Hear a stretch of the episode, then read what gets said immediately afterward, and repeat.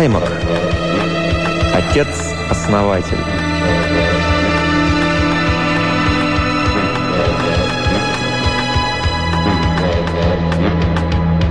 Перед самыми сумерками Уинстон Керби возвращался домой по заросшей вереском пустоши и думал, что природа показывает себя сейчас во всей красе. Солнце медленно погружалось в пурпурную пену облаков, и на низины уже пал серебристый серый туман. Порой ему казалось, что сама вечность прикипла, затаила дыхание. День выдался хороший, и было приятно возвращаться домой, где все уже ждут его, стол накрыт, камин пылает, бутылки откупорены. Как жаль, что никто не составил его компании в прогулке, хотя именно сейчас он рад был этому. Иногда хочется побыть одному. Почти сто лет провел он на борту космического корабля и почти всегда на людях. Но теперь это было позади, и они все шестеро могли поселиться здесь и вести жизнь, о которой мечтали. Прошло всего несколько недель, а планета уже кажется домом. Пройдут годы, и она на самом деле станет их домом, даже более родным, чем Земля. И вот уже в который раз он радовался и удивлялся, как им вообще все удалось. Вероятно, как эта Земля могла выпустить шестерых бессмертных из своих цепких рук. Земля действительно очень нуждалась в своих бессмертных, и то, что не один, а шестеро могли ускользнуть, чтобы начать жить так, как им хочется, было совершенно непостижимым. И все-таки это произошло. «Есть тут что-то странное», — говорил себе Уинстон Керби. Во время своего векового полета от Земли они часто говорили об этом и удивлялись, как все случилось. Помнится, Крэнфорд Адамс был убежден, что это хитрая ловушка, но прошло сто лет, и никакой ловушки в помине нет. Крэнфорд Адамс, пожалуй, ошибался. Уинстон Керби поднялся на вершину небольшого холма и в сгущавшихся сумерках увидел дом. Именно о таком доме он мечтал все эти годы, только такой дом и надо было строить в этом прекрасном крае.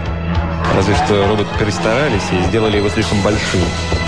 Но он утешал себя. Таковы уж эти роботы. Работящие, добросовестные, услужливые, но порой невыносимо глупые. Он стоял на вершине холма и разглядывал дом.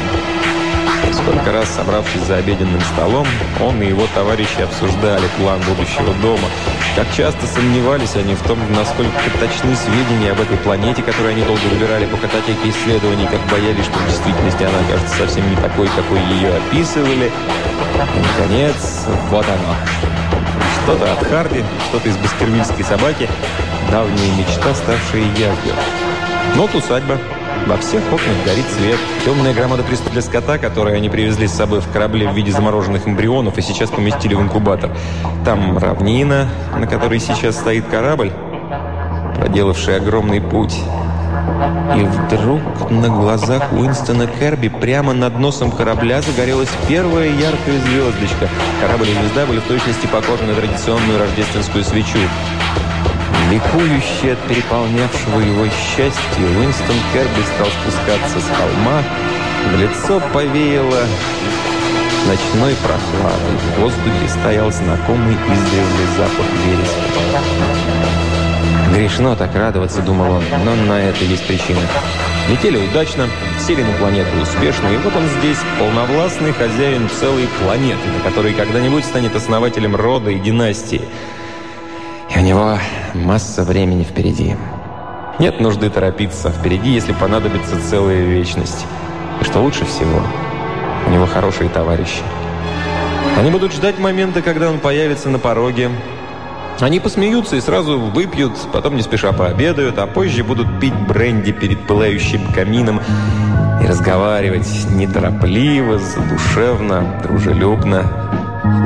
Именно Разговоры, вернее, чем что бы то ни было, помогли им не потерять рассудка за время векового космического полета. Именно это, их приязнь, согласие по поводу наиболее утонченных сторон человеческой культуры, понимание искусства, любовь к литературе, интерес к философии. Нечасто шестеро людей могут прожить вместе сотню лет без единой ссоры, без размолвок. В усадьбе они уже ждут его. Свечи зажжены, коктейли готовы, идет беседа, и в комнате тепло от дружелюбия и полного взаимопонимания. Крэнфорд Адамс сидит в большом кресле перед камином, глядит на пламя и думает, ведь в группе он самый глубокий мыслитель. А Эллен Бербидж стоит, облокотившись на каминную доску и сжимая в руке стакан с блестящими от хорошего настроения глазами. Казетта Миддлтон разговаривает с ним и смеется, потому что она хохотушка. У нее легкий, как у эльфа, нрав и золотистые волосы. Анна Куинс, вероятнее всего, читает, свернувшись в кресле, а Мэри Фойл просто ждет его, радуясь жизни и друзьям. Это товарищи по долгому путешествию. Такие отзывчивые, терпимые и добрые, что и целый век не потускнела красота их дружбы. Подумав о пятерых, которые ждут его, Уинстон Карви против своего обыкновения побежал. Ему страстно захотелось быть с ними, рассказать им о прогулке по пустоши и обсудить некоторые детали совместных планов. Он перешел на шаг. Обычно, ветер с наступлением темноты стал холодным, и Уинстон Керби поднял воротник куртки, чтобы как-то защититься от него. Он подошел к двери и немного постоял на холоде, который раз любуясь массивной деревянной конструкцией и приземистой солидностью здания. Усадьба построена на века, дабы внушить будущему поколению чувство прочности существования. Он нажал на защелку, надавил дверь плечом, и она медленно отворилась. Изнутри пахнуло теплым воздухом. Уинстон Керби вошел в прихожую и закрыл за собой дверь. Сняв шапку и куртку, он стал искать, куда бы их повесить, нарочно топая и шаркая ногами, чтобы дать знать другим о своем возвращении. Но его никто не приветствовал. Не слышно было счастливого смеха. Там, в комнате, царила тишина. Уинстон Керби повернулся так резко, что рукой задел куртку и сорвал ее с крючка. Она шурша упала на пол. Он было побежал, но ноги стали как ватные. Он зашаркал ими, обмирая от страха. Дошел до двери в комнату и остановился, не решаясь от ужаса двинуться дальше. Расставив руки, он вцепился в дверные косяки. В комнате никого не было. Мало того, комната совершенно переменилась.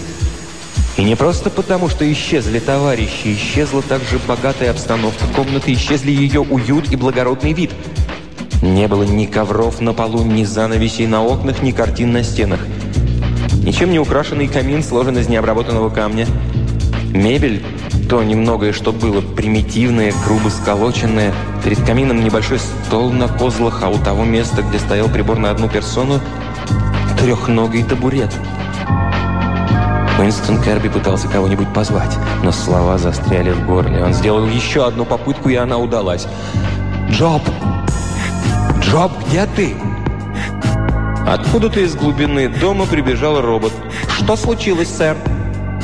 «Где остальные?» Куда они ушли? Они должны были ждать меня. Джоб слегка покачал головой. «Мистер Керби, их тут не было». «Не было?» «Но утром, когда я уходил, они же были, они знали, что я вернусь». «Вы не поняли меня, сэр. Здесь никогда никого не было. Только вы, я и другие роботы, и эмбрионы, конечно». Уинстон Керби опустил руки и сделал несколько шагов вперед. «Джоб, — сказал он. «Ты шутишь?» Но он знал, что ошибается. Роботы никогда не шутят. «Мы старались оставить их вам как можно дольше», — сказал Джоб. «Нам очень не хотелось отнимать их у вас, сэр, но оборудование нам понадобилось для инкубаторов».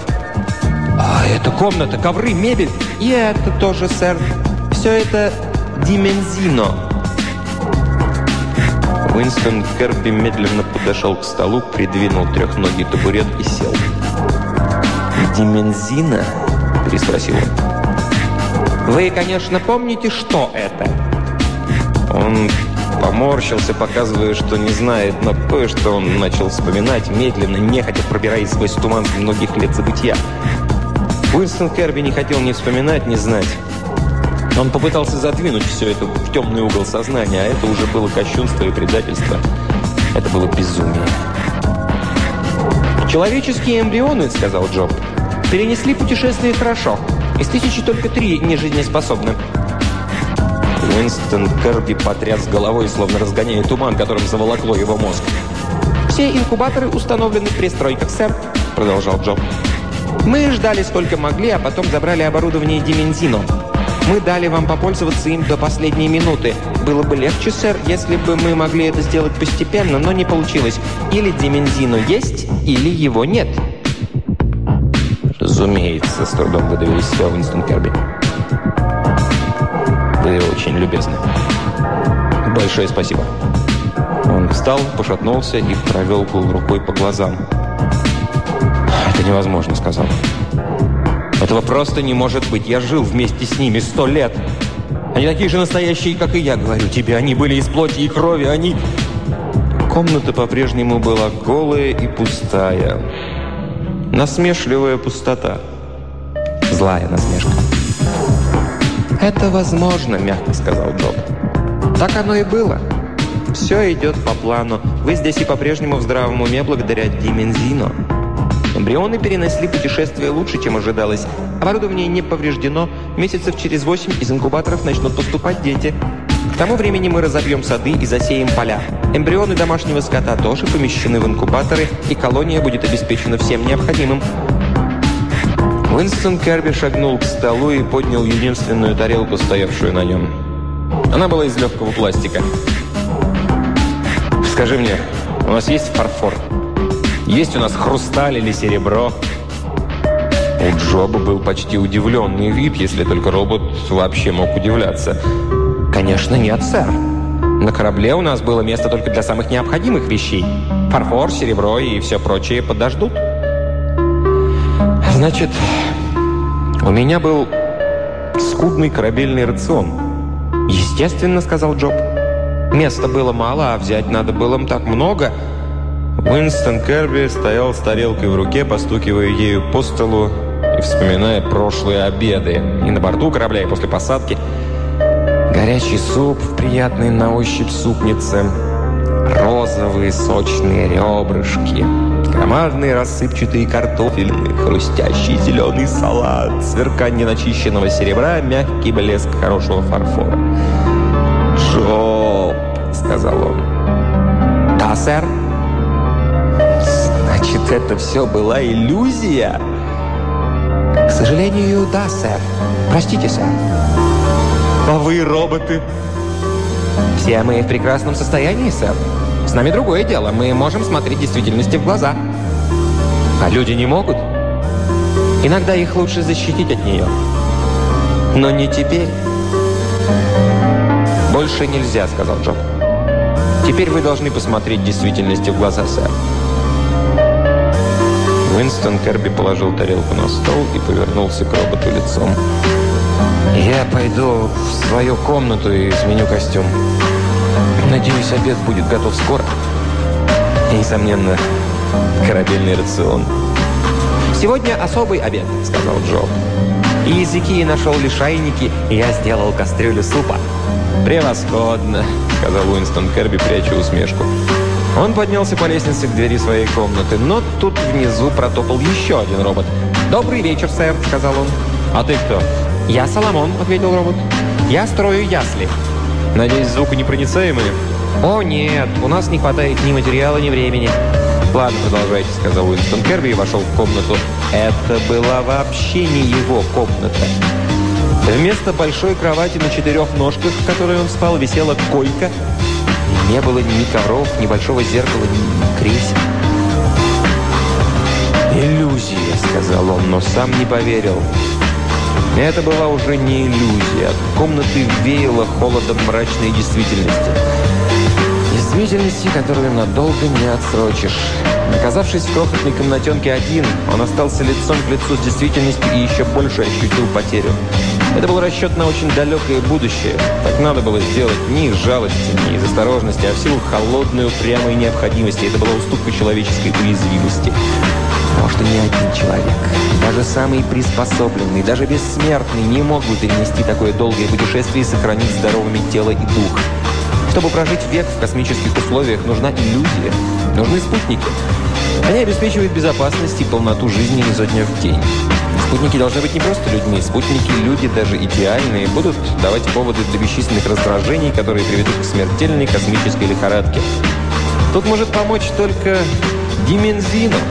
Спутники, порожденные им. Спутники приспосабливаются к любому настроению человека. Кроме того, создается обстановка для такого товарищества, жизнь в которой исполняются все желания, Эта жизнь обеспечивает безопасность, какой человек не знал даже в нормальных условиях.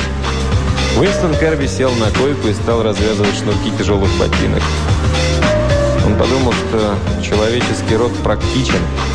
Практичен до такой степени, что надувает себя ради достижения цели. Практичен до такой степени, что создает оборудование димензина из деталей, которые затем по прибытии могут быть использованы при сооружении инкубаторов. Человек охотно ставит все на карту только тогда, когда в этом есть необходимость. Человек готов держать пари, что выживет в космосе, проживет целое столетие, если его изолируют от действительности, изолируют при помощи кажущейся плоти, которая в сущности живет только милостью человеческого мозга, подталкиваемого электроникой. До сих пор ни один корабль не забирался так далеко с колонизаторской миссией. Ни один человек не просуществовал половины такого срока под влиянием димензина.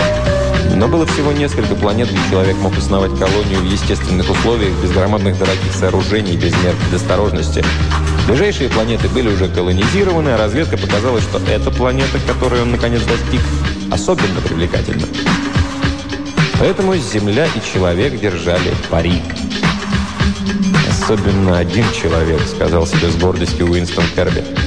Но в его устах слова эти прозвучали не гордо, а горько. Когда голосовали, вспомнил он, за его предложение высказалось только трое из восьми. И все же, несмотря на горечь, он понимал значение того, что совершил.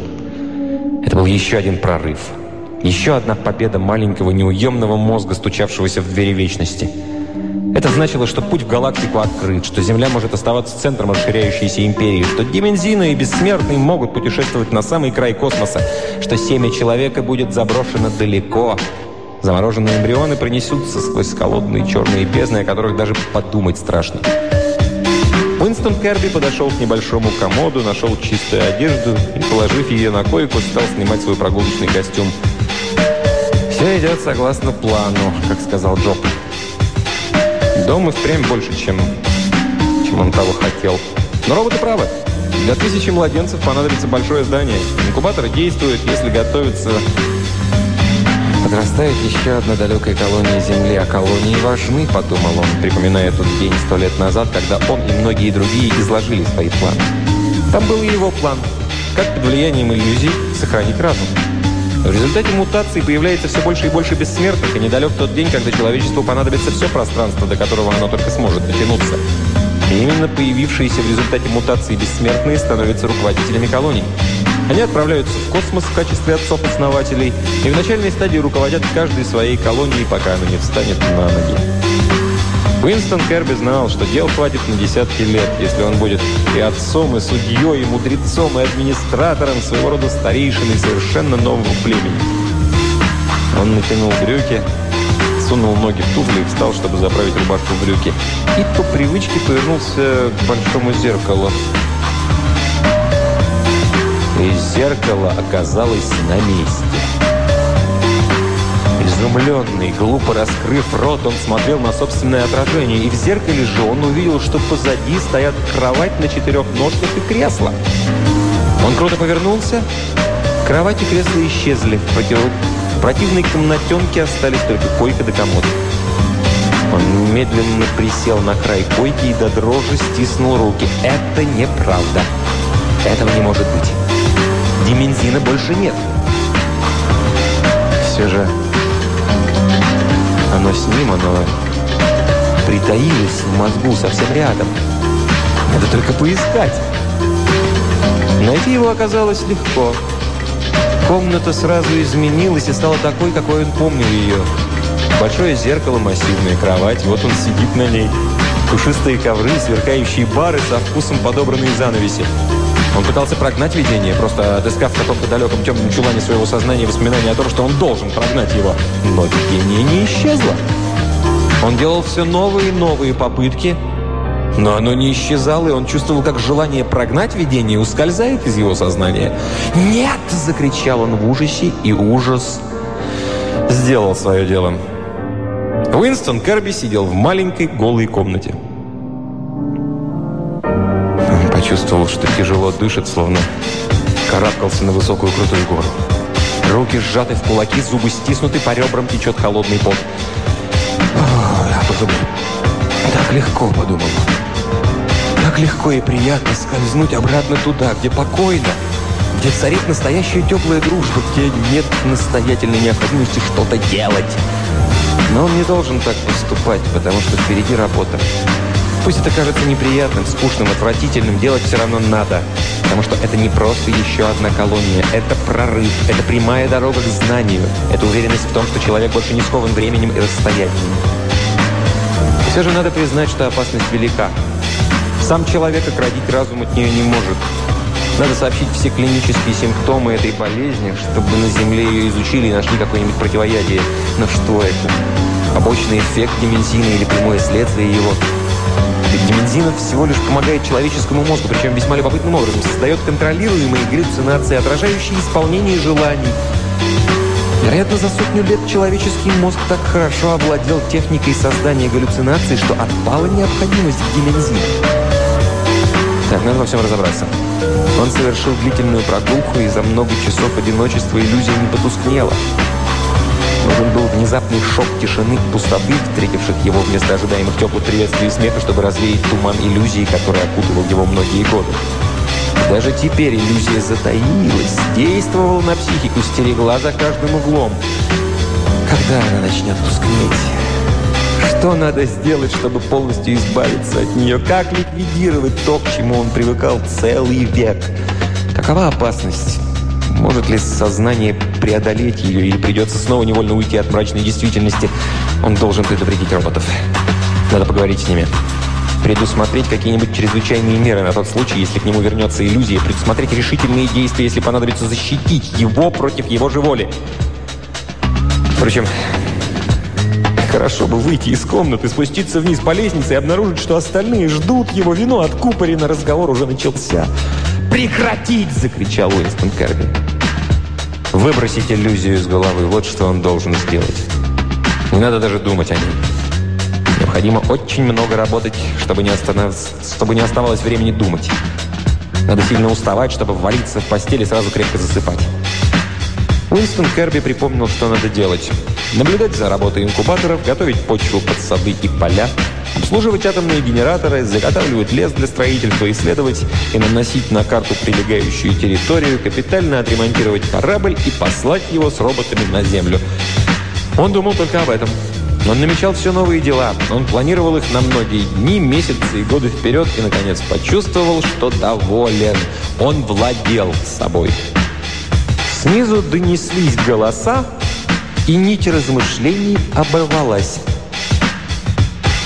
Страх захлестнул его, потом исчез.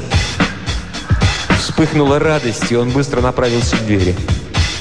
На лестнице он остановился и взялся рукой за перила. Мозг бил в набат, и радость исчезла. Осталась только печаль, невыносимая, жуткая тоска. Он видел часть нижней комнаты. Он видел, что на полу лежит ковер. Он видел занавеси, картины и одно инкрустированное золотом кресло. Уинстон Керби со стоном повернулся и убежал в свою комнату. Он захлопнул дверь и прислонился к ней спиной. Комната была такой, какой ей и полагалось быть. Голой, бедной, холодной. «Слава Богу!» – подумал он. «Слава Богу!» Снизу донесся крик. «Уинстон, что с вами? Уинстон! Уинстон, идите сюда скорей!» И другой голос. «Уинстон, у нас праздник. На столе молочный поросенок». И еще один голос с яблоком во рту. Он не ответил. Они исчезнут, думал он. Им придется исчезнуть. Но даже когда он подумал это, ему страстно захотелось отворить дверь и броситься вниз по лестнице, туда, где его снова ждал покоя старые друзья. Уинстон Керби почувствовал, что руки его за спиной сжимают дверную ручку так, будто примерзли к ней. Он услышал шаги на лестнице и голоса, счастливые голоса друзей, которые шли за ним.